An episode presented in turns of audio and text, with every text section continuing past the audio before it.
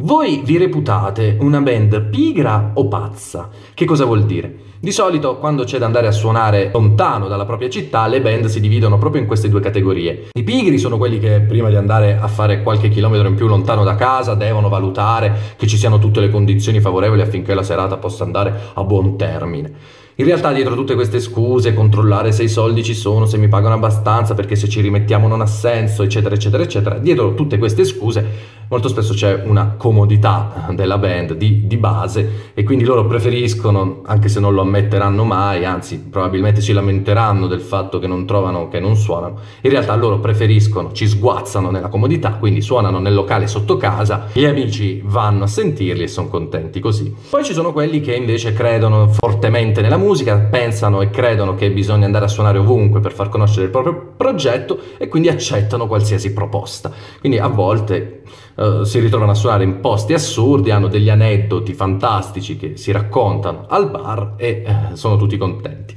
Però bisogna stare attenti perché ci vuole una giusta dose tra pigrizia e pazzia, perché se tu fai una data lontano, migliaia e migliaia di chilometri da casa e poi non c'è nessuno, e lo fai una volta, lo fai due volte, poi ovviamente durante un tour mm, i rapporti umani tra, tra le persone, tra i musicisti, è tutto più amplificato e, e, poi ci possono essere degli scazzi, cioè bisogna creare il giusto clima affinché un tour funzioni, perché la vita da tour è molto pesante. Quindi occorre stare attenti tra, tra, una, tra un approccio troppo pazzo e un approccio troppo pigro. Ci vuole la giusta via di mezzo. Ogni concerto controllate se ha senso o non ha senso. Per avere senso non è che è una questione di soldi, cioè bisogna creare una, uh, un percorso che dalla prima data all'ultima fa crescere il progetto e per far crescere il progetto avete bisogno di suonare in posti che sono molto frequentati. Quindi se vi viene proposto di aprire una data uh, a una band importante, anche se non ci sono i soldi, ma c'è un locale che fa mille persone, che è strapieno,